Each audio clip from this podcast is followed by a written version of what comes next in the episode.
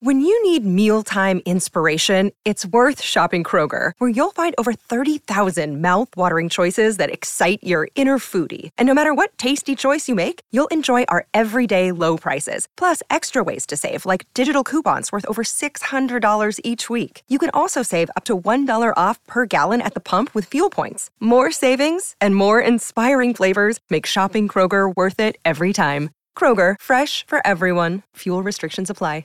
Hello, and welcome to This Day in History. I'm your host, Elise, and here's what happened on November 1st. 30 years ago today, a new player emerged on the world scene. That's when the Maastricht Treaty came into effect, formally establishing the European Union, or EU. The treaty, which had been signed the previous year, called for a strengthened European Parliament, the creation of a central European bank, and common foreign and security policies, as well as the establishment of a single European currency known as the euro. Surprising fact back in 1993, there were 12 nations in the EU. Today, there are 27. Also, on this day in history, in 1512, the Sistine Chapel opened to the public. In 1800, John Adams became the first president to live in the White House. And in 1952, the U.S. tested the world's first hydrogen bomb.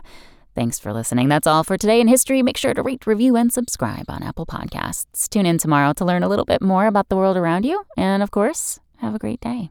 Want to learn how you can make smarter decisions with your money? Well, I've got the podcast for you.